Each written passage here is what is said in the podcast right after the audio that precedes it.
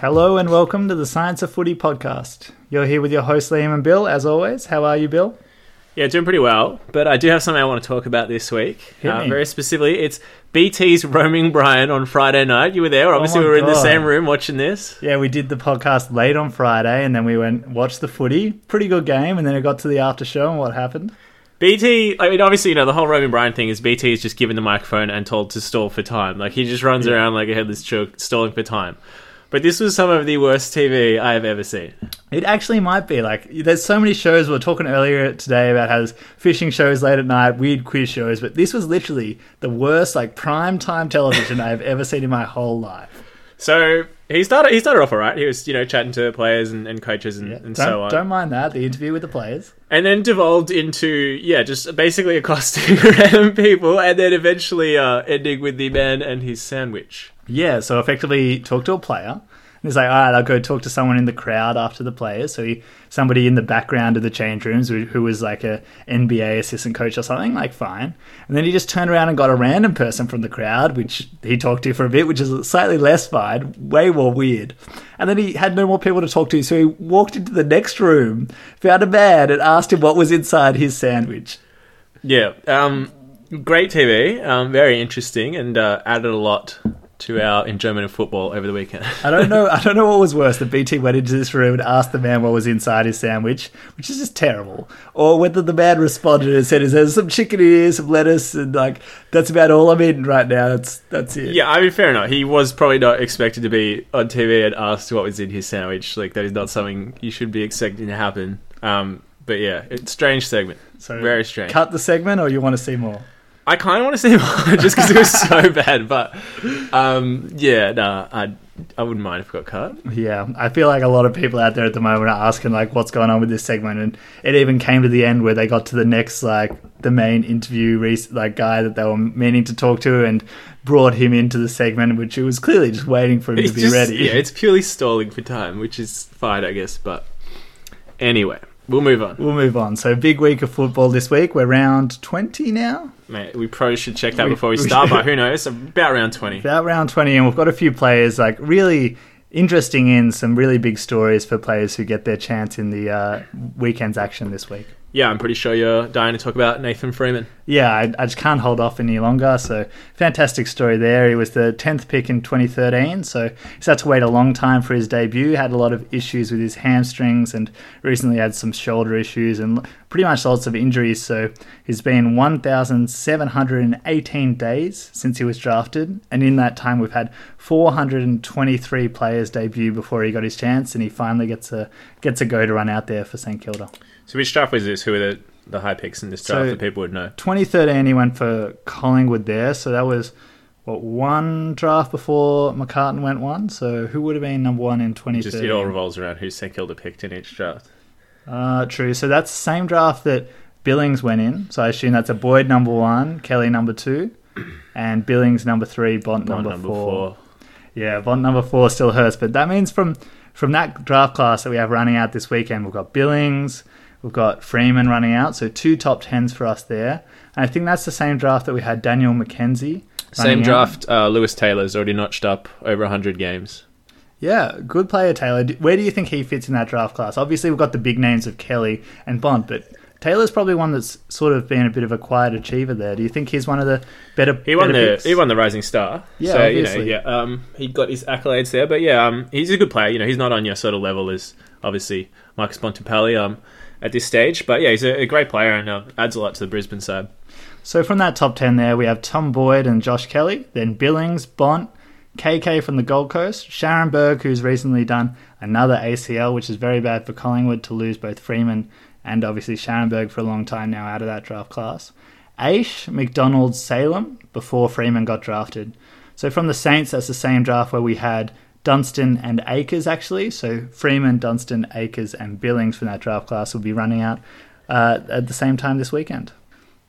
Yeah, absolutely great to see uh, Freezer finally get his chance. Uh, Liam, I assume you'll be watching. Yeah, I'll be down there on Saturday night. I really hope that it draws in the crowd for the Saints. We really need some of these big Saturday night and prime time spots to to get big crowds down there. Um, interesting stats coming out of Freeman's debut, where if he didn't get the chance, obviously a lot of injuries, if he never got the chance to debut, he would have been the only draft pick since 2002 from that top 10 to, to not make it to his debut. And so he was the last one there where we've seen every other top 10 draft pick get a chance. So it's good to see him get down there on Saturday night. It's interesting to note as well that this game against the Dogs, obviously Koby Stevens had a really big uh, relationship with the Dogs and then moved over to St Kilda. So I'll be interested to see if they do a big like farewell package for him when I get down there on Saturday night. Yeah, you'd hope so. Um, one more player who's playing this round, who's uh, seen a lot of time off football, is Alex Johnson, who hasn't played since the 2012 Grand Final, if you can believe that. That's a 2,136 day layoff.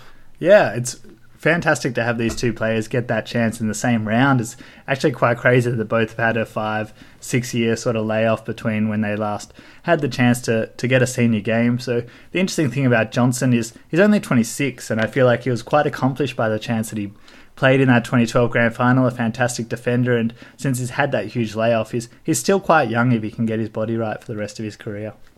Yeah, six years of footy, an absolutely massive amount of time to miss. Um, it's just as a comparison. So Heath Grundy, who's stepped aside uh, this week for mental health reasons, over that time played 140 games in that time period. Yeah, so Johnson was really highly rated. Having that lockdown role with Nick Smith, both of them down there in that backline, they were really working in tandem there and playing some great footy. So Johnson really could have notched up, you know, close to 200 games by now if he was injury free. But back on that Heath Grundy note, for him to step away, we've seen Fasolo do it recently in Boyd and a lot of players, Buddy Franklin, step away for the health reasons. Um, something that's coming out a lot more in footy, and I think is it getting to the stage where players are a little feel a little safer to come out and say, "Look, I need I need some time away from the game." We've had a few players do it before me, and it's okay for me to step away for a little bit.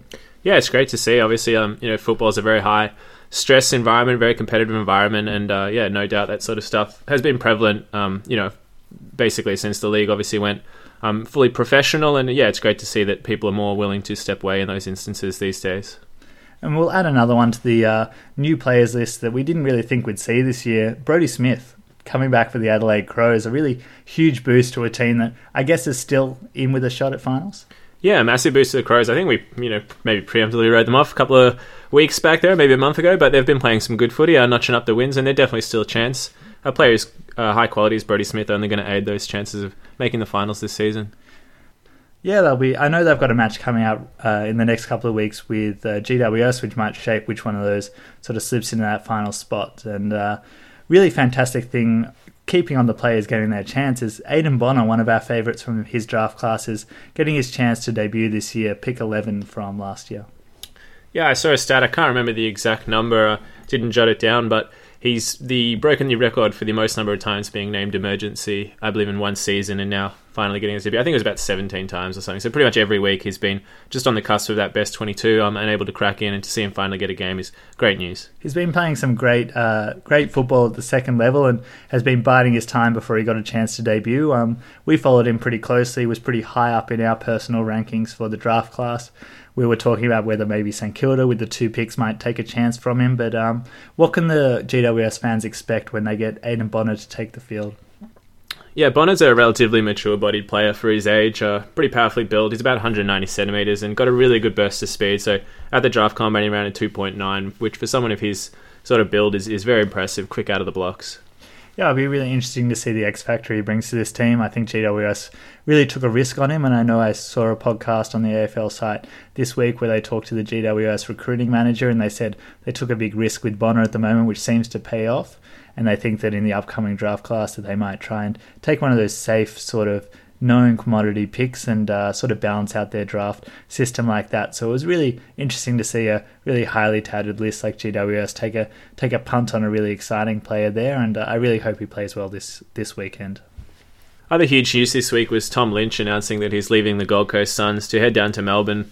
Uh, Liam, I think there's three clubs in the mix uh, based off rumours. That's Richmond, Hawthorn, and Collingwood. Where do you see him heading? Yeah, it's really interesting to hear the three. I think at the moment Tigers are the late up, up front runner to go at the moment. I think Colling was the one that we've heard the most about. Hawthorn one that was about a month ago. It was Hawthorn. Then over the last recent month it was was the Pies and at the moment I think Tigers is the word. So how do you see him fitting into those three forward lines and where do you think would be the best fit if he did decide to come to one of those teams? I think obviously you know Tom Lynch very high quality player, but yeah, these three teams specifically, I think he'd be a huge help to them. So Richmond obviously running with the one key tall up there, Jack Riewoldt most weeks, and the smalls around him. He obviously slots in pretty seamlessly there. Um, the Hawks with their rebuilding side, obviously bringing in Jaeger O'Meara from the Gold Coast, and then obviously Tom Mitchell. Um, got a few players around that similar age bracket to build off and really form the nucleus of their team moving forward. So I think he'd slot in brilliantly there as well. And then obviously the Pies are lacking key forward targets. We've spoken about their key position stocks a few times on the uh, podcast. So I think he'd be a huge addition to any of those sides. And obviously if he goes to the uh, Richmond Tigers after they've won another flag, I'm not going to be too happy. But um, yeah, seems to be the way of free agency these days. People moving to top clubs, and yeah, obviously something I feel like we probably should have been seeing coming by the AFL. Yeah, I'll be really interested to see if he becomes how the public perceives him if he does go to Richmond after they win back to back. Because obviously in the NBA, Kevin Durant, one of the best players, has gotten a lot of backlash recently from going to a team that's been previously successful to get future success. Everyone's sort of he's called the snake now, and everyone sort of bags him out a lot. So, in terms of a personal brand and how everyone receives the player, if he does go to Richmond after their success, it'll be really interesting moving forward. Yeah, I guess the parallel in our game would be Lance Franklin moving from Hawthorn to Sydney after winning the flag there. Yeah, so he won one with Hawthorn in 2008, and then Sydney won in 2012, and then he moved over and missed that triple premiership, I think. Is that how it went down? I think so, off memory. So that correlation with Lynch will be really interesting. And we've seen this week how his sort of peers and teammates re- uh, responded to his move. So the recent sort of rumor that's come out is they had a leadership meeting with a few of the young players, which I think are really interesting to note. So Touk Miller, who I think might be in the leadership group, but also Fiorini is an interesting one. Weller and Bowes were inducted into that leadership conversation where they talked to Lynch. And apparently, that young group of players specifically really had some harsh words to say to Lynch. They were really bagging him out for leaving and saying that it was really bad look on, on him and the club that he was leaving uh, leaving them in this in this way and telling everyone early. And then apparently, when Lynch left the room. Uh, Swallow had a lot of words to say to that younger group, really saying that they weren't treating a previous teammate and a long term captain with enough respect. And really seems that there's a lot of cracks coming out of this club that's in a bit of turmoil at the moment internally. Yeah, very interesting. I hadn't heard this uh, this story. Um, pretty interesting that uh, the young boys are having a go at him there. Yeah, I, I, think the most interesting thing for me, all this stuff aside, is that Fiorini was one of these players invited to this leadership meeting. Is one of our favourites from the podcast, someone with a lot of potential, but hasn't played a lot of games yet. So he's obviously got a high standing in that Gold Coast hierarchy yeah, we really rate Fiorini here on the podcast, as we've, as we've mentioned before, and um, he's obviously missed quite a few games to injury. Speaking of, we have a few this week. Uh, Harley Bennell, who's been ruled out, I believe, for the rest of the season. He's, yeah, rehurt his calf, and they said they're mm. going in for scans, but for someone with his history, I'm not so sure we'll have him back this year. So he was pretty much on the brink of selection there for Fremantle, and um, uh, Ross Lyons backed him in going forward, but really a horrid setback for somebody who was originally thought to be too injured to ever come back, and then was so close to getting his chance and uh, just didn't make it. And in your backyard, Liam, uh, Shane Savage has been ruled out of the year. Disappointing news for my draft team, which has suffered its fifth or sixth injury in the last two weeks. So, uh, yeah, no premiership for me this year, I think. But yeah, Shane Savage, the latest of the uh, injured players there. Yeah, hamstring. He's had a really great year. I think. I think everyone's a bit harsh on him, but um, I think he's played fantastically and he's been, as you said, a really big super coach player for your draft team, but a lot of regular teams. So I think we're both owners in the regular format, and uh, there's some trades to be made going forward. No, not a. Yeah, no, shaking my head here. Um, I, Shane Savage was my, I think it was my last upgrade um, yeah, to Jack Crisp, which hasn't worked too well. And that was a tip from you, but uh... yeah, Jack Crisp. since Murray came back into this team, and then some stat came out after Murray came back in saying Crisp averaged like seventy with Murray in the team and like hundred and twenty with him not in the team or something like that. So I think everyone's waiting for Murray to get the punt before Chris Burn plays me. well. Burn me good. But yeah, I'm an owner in regular. I'm sitting about 293, I think, at the moment. So my regular team's still going okay, but slid from that 200, early 200s that I was earlier in the year. But 293, so I'm still hoping I can finish strong for that top 100 finish. I think Tom McDonald is probably the one I've, I've looked at to move Shane Savage to this week. It cost another 30 grand on top of that um, price tag Savage is at at the moment. First in Gold Coast this week, I expect him to kick a bag. Are there any other defenders that you rate from that conversation, or do you think that uh, McDonald is the good pick there at the moment? Yeah, I think in the defenders there's a clear top four who are probably in most sides at this point in time. So Laird, Lloyd, Yeo, and Simpson. I think um, probably Sicily adding in there before he went down. Uh, I think of the names next off the rank. I think Tom McDonald, if you don't have him, is the best choice. Um, there's a few, I think, coming back from injury you could probably jump on if you don't have a lot of cash. Maybe James Webster or even Harris Andrews returning from injury. Um, maybe Liam Ryan, sorry, Luke Ryan from Fremantle. Yeah, all pretty good options there. I think at the point of the season we are at, with only a few games left, you can take a punt on somebody if you back them in for that small period of time. I'm going for McDonald because I expect there to be an absolute dom- domination by the Demons against Gold Coast this week, and I expect him to to kick a really big bag. I think we'll talk a little bit later about the model's margin for, for this match, which is obscenely large. But um, yeah, he's going to be my pick. So I think that's who I'm going to go with this week as my trade out for Savage. Just on the topic of Supercoach, I'm uh, desperately hanging out for AFLW Supercoach next year, and um, it might not happen. Apparently, Liam, this season's being shortened even. Yeah, there's been uh, words exchanged this week between Daisy Pearce and Gil McLachlan after Gil's come out and he said that when we know the league's expanding to 10 teams next year, that he wants to shorten the season from normally seven matches with the grand final down to only the six matches next year. So apparently the teams will not even play all the teams. You'll play about half of your opposition with a 10 team league and a, a six game season. And Daisy Pearce has come out and said this is just gimmicky. It's, it's not proper. We're, we're a professional organisation and we need to play every team at least once to, to have a proper season there. And Gil's come out and said, you know, World Cup's only four weeks, and everyone's like, Gil, what's that got to do with anything? And it's just been a, a, real back and forth between the two. Where do you stand on the length of the AFLW season? Do you want it longer? Do you want everyone to play each other once? We've got the expansion. Is that enough for expanding the game next year?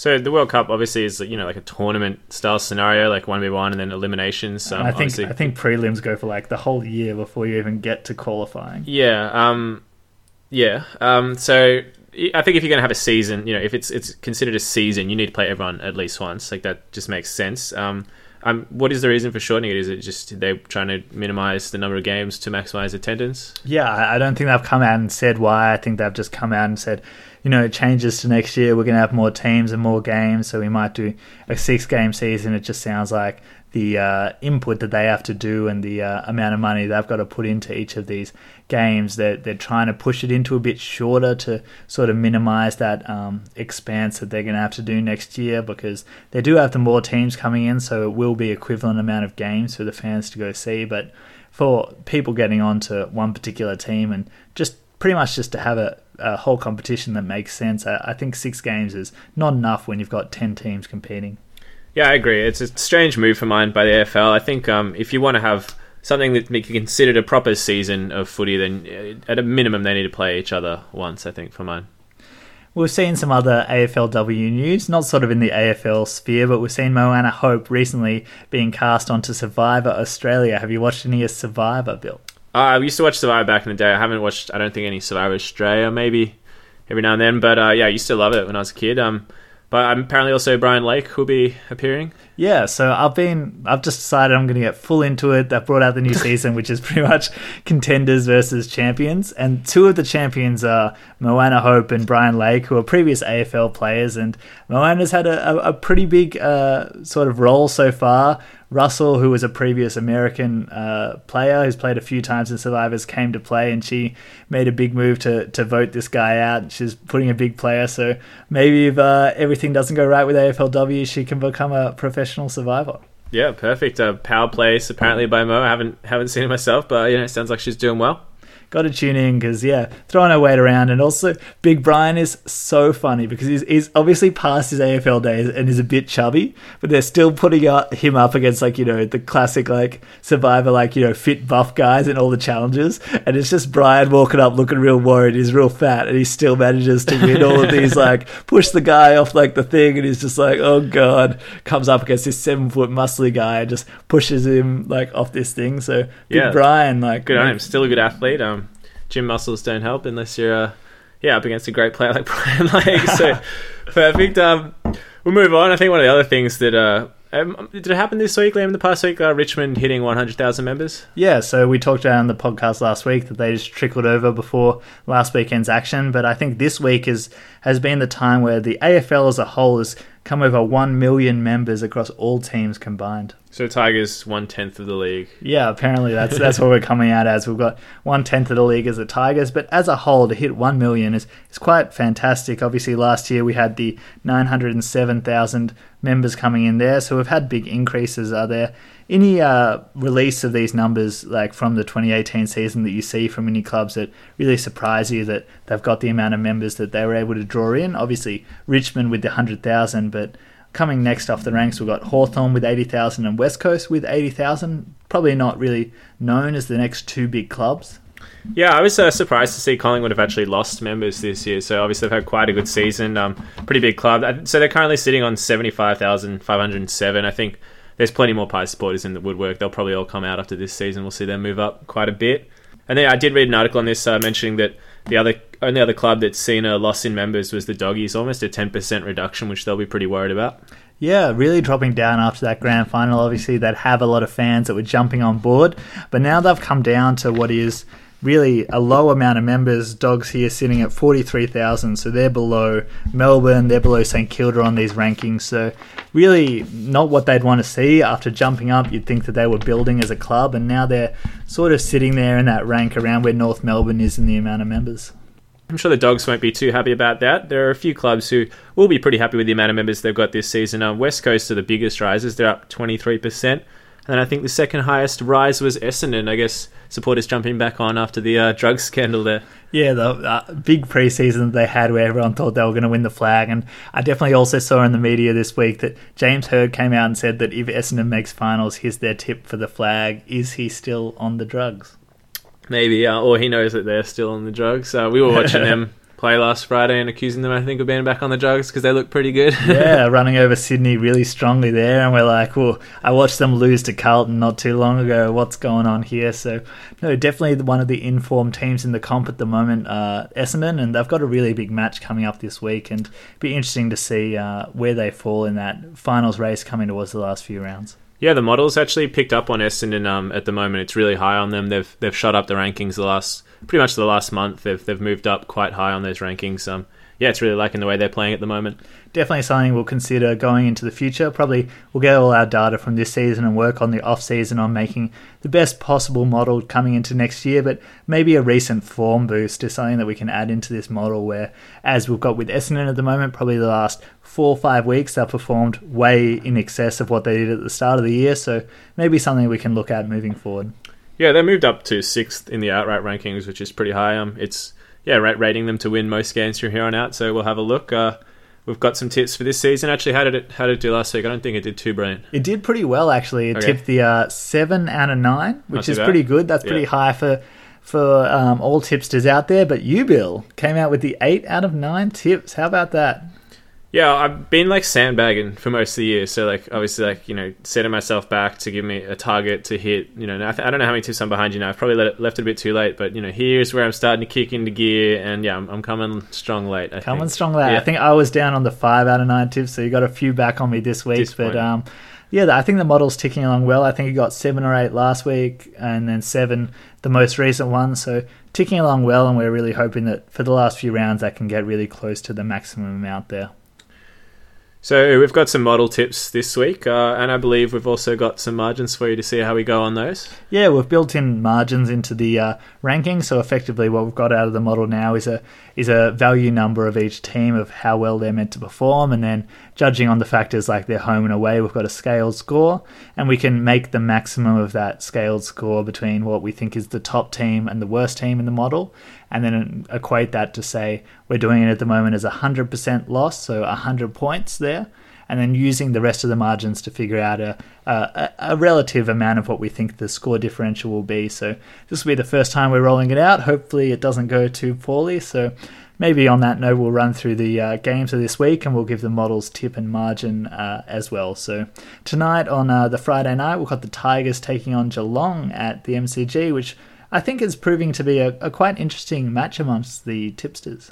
Yeah, this should be a great one. Um, definitely the potential here for a close match could go either way. Obviously, I think the Tigers are the favourite. Liam? Yeah, coming in really strong favourites actually at the start of the week. We saw Geelong coming in at $3.10, moving into $2.80 at the moment before the bounce. So, really, some money flowing in there for the Cats, I think, quite smartly, knowing that we've got some injuries there for the Tigers with Broad and a few other players uh, missing out this week. Prestia in the latest outs. So, the model actually really rates the Cats. If this game was down at the Cattery, it'd be tipping the Cats, but um, down here at the MCG, it's got the Tigers up by 14. Yeah, I think that I really am not sure how this game's going to go. I think it'll be tight to the finish. But at the G, I can't tip against the Tigers at the moment, and that's where I'll lay my tip this week. I haven't done tips. I'm doing them off the top of my head here, and um, I'm pretty tempted to go Geelong just because you guys haven't, because I kind of want to cheer against you tonight. So let's just go with Geelong. Yeah, Geelong by uh, a couple of points. Next game, all of Saturday's games I think will be so interesting. I think this is the first time we've had four or five games in one day that I think could all go either way. And the first one of that is the really big match between Hawthorn and Essendon at the MCG. Yeah, so I mentioned before the model's really high on the Dons, and they've actually overtaken the Hawks this week, so it's going to tip them by one. Um, I kind of want to follow the model, but I kind of don't, so tough call here.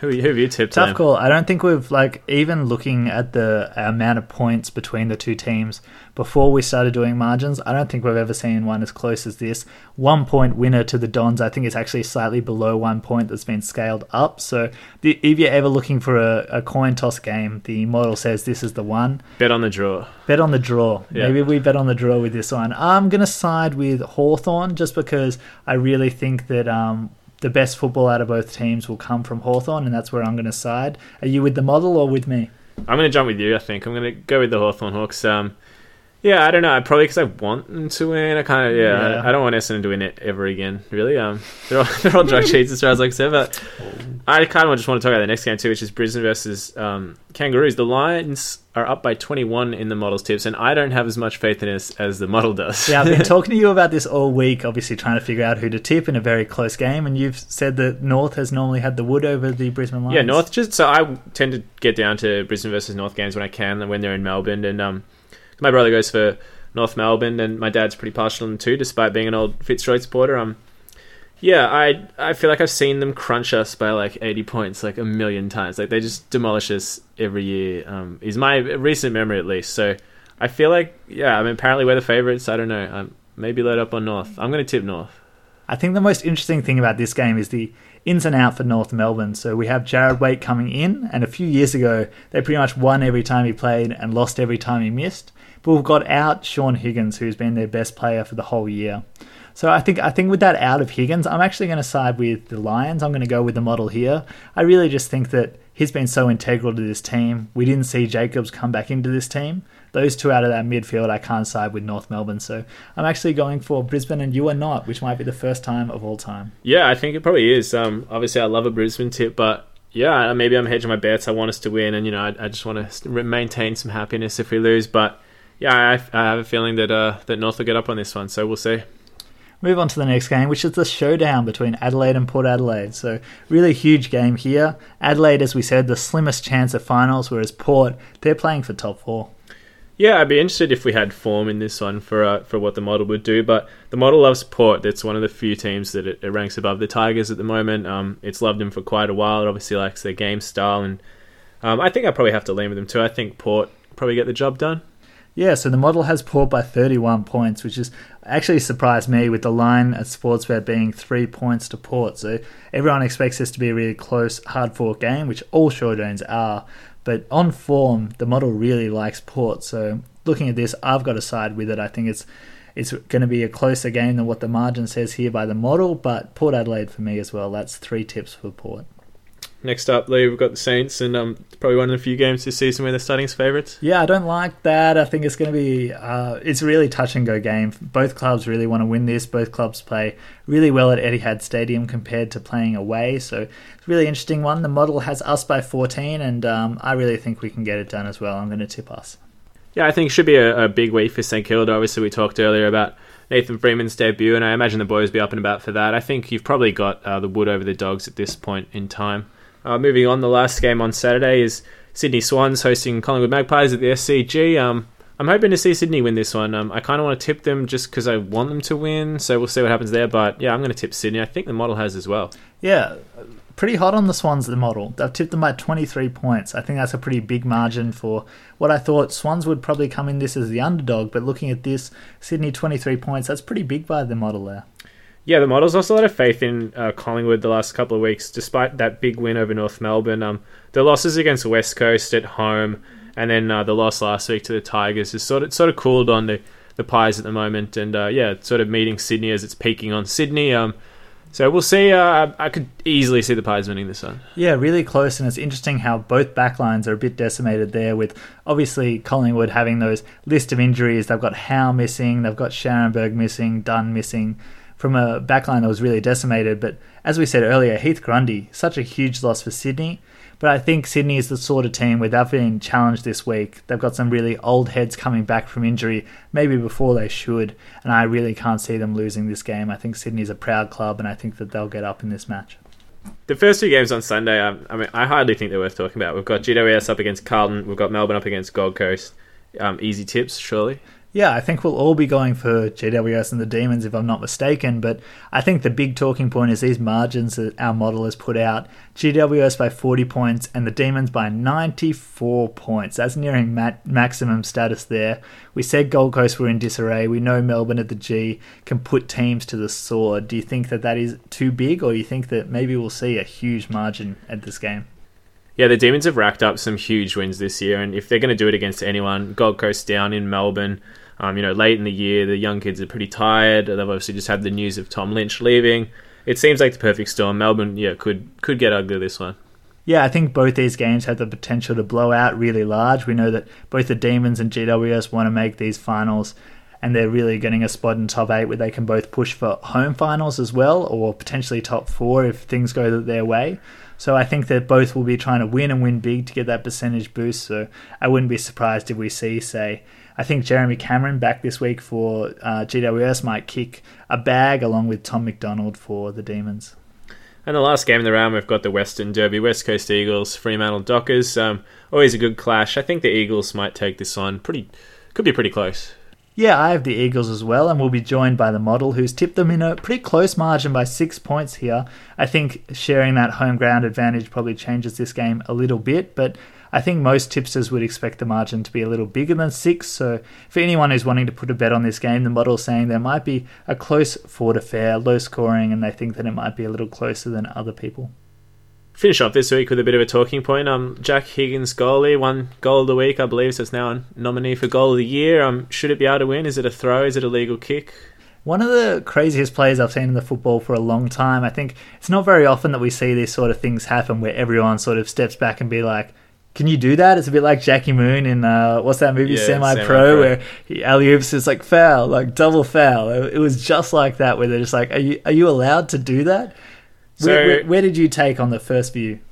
At first, I thought you could do it because it just counts as like you're allowed to like sort of throw it up and kick it. Like kids do it sort of in the playground, you know, with the they don't have a ball drop, they have a ball throw, sort of you Yeah. throw it up and kick it. And Yeah. no one says you can't do that specifically, but he's thrown it around the post, which sort of implies that you could throw the ball over a player, and then as long as you get your boot to it on the other side, it's fine. Yeah, So I don't know, like that's obviously not allowed. Like you can't run up to someone, throw the ball over them, and then just like get your foot to it, and then they're not going to be like, that's a kick.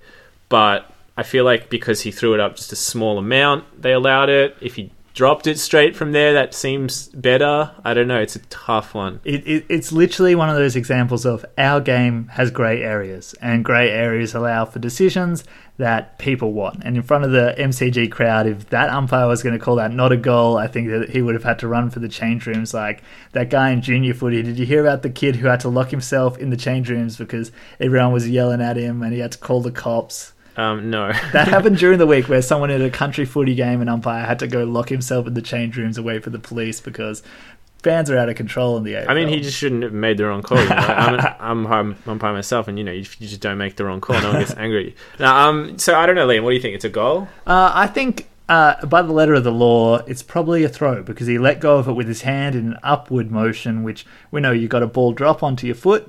Whereas if you throw it up in the air, that's not allowed. But or if you let they will go- let like if you're in the goal square, Like you know, if you got a free kick at the top of the goal square. Like Yeah. if you threw the ball up in the air to kick it, they're not going to call that. I know it, it's So- it's a very hard one to call, and I know most people who have been arguing for it to be a goal said players who are lying on their back on the ground obviously throw, throw it in the air yeah. so that they can kick it, and then people are saying, well, that's the most direct route to their foot. He's thrown it up to get an advantage so he can kick it. I think the, the issue for me is that he threw it around the post or like Yeah. up. You know, it's Yeah. like he went because that sort of implies you can throw the ball over Yeah. a player as long as you kick it My, what I s- said from this when I was talking to friends was imagine if he was directly in front of goal with a defender between him and the goal, and they went to tackle him, and so it, that they couldn't tackle him, he threw it over the person and then sort of did a slide tackle in soccer style, slid his boot under, and kicked the goal. Is that okay if he, if he if he throws it to get the advantage to not be tackled and then kick it? It's it's a very grey line, but I think what everyone can agree with here is that was sick. That that was awesome, awesome goal. It was yeah, it was a great goal. Um, you know, very clever thinking by young Jack. So shows a great footy mind there. But yeah, I'm just not really sure whether this is a kick. Like if I was standing there in open play and I just threw the ball up really high, Yeah. and then you know like they blow the whistle, and then I'm like, no, I was going to kick it when Yeah. it came down. Like Yeah. you know, you can't do that. So it's it's an interesting one. So is it one where you think? I think the main thing everyone's questioning is obviously at one goal of the week, and the AFL department came out and said that it wasn't a throw, that it, he was just letting it go from a high region, which let him kick it, and that they're okay with it. When it comes to the voting for the goal of the year, which is fan based, you think the fans will get behind him and vote it for a goal of the year because it, probably is the best goal we've seen all year, or do you think fans will sort of say, "I'm not sure if that's a throw," and therefore vote for something else? I'm not sure to win. I don't think it'll get enough votes to win. I'm not really sure it's the best goal we've seen. We've seen a few pretty good goals, but um, yeah, I don't. I can't see it winning. To be honest, So last week we saw obviously Jack Steven out of mid-air. Which one do you think's better out of the recent really goals of the week that we've seen? Stevens is a better guy. Think Steve. Um, yeah, the Steven goal is better. I think you know, like he's just dobbed it out of midair. Um, I'd I'd vote for that over the Higgins goal, and I think there's a few others I'd vote for Higgins. You know, it's it's smart thinking and all that, but it's not the most amazing goal. It's it's cool, but Yeah. I'm not going to vote for it. I'm not voting for it. So we saw during the week that uh, Dan Rioli came out and said that he thought it was a great goal there by Higgins, but his was better, the one that won goal of the year last year. Where do you stand on that? Do you like the in the play brilliance of say that goal there by Rioli, or do you like the miracle nature of the one that uh, Higgins kicked? And do you like the banter there between the two there, saying that mine's better and nah, mine is? Yeah, I like the bench. I'm sure that you know just having a bit of fun through the media. I like the Rioli goal. I think um, you know it's just a better goal. Like yeah, the, the Higgins one, the Higgins one. I'm, I don't even really see why it's being talked up as year. It's a smart play and all that, but there are more impressive feats I think done on the footy field. Um, yeah, week to week. Um, great goal though. Great goal. Yeah, great goal. So we've got a lot of great games coming up this round that we'll we'll go and watch the first one of tonight. Um, we've got the model tipping margins this week, which I'm very interested to see how close they get, and um, really interested to see a lot of the matchups coming up this week. Yeah, hoping for a great weekend of footy. Um, yeah, thanks to those injuries I mentioned earlier in draft, I'm up for elimination this week, so uh, we might have a depressed me on the podcast next week if I don't make the uh, continuation into the finals and get into the prelims. So, um, yeah, looking forward to seeing you all next week on the Science Footy podcast.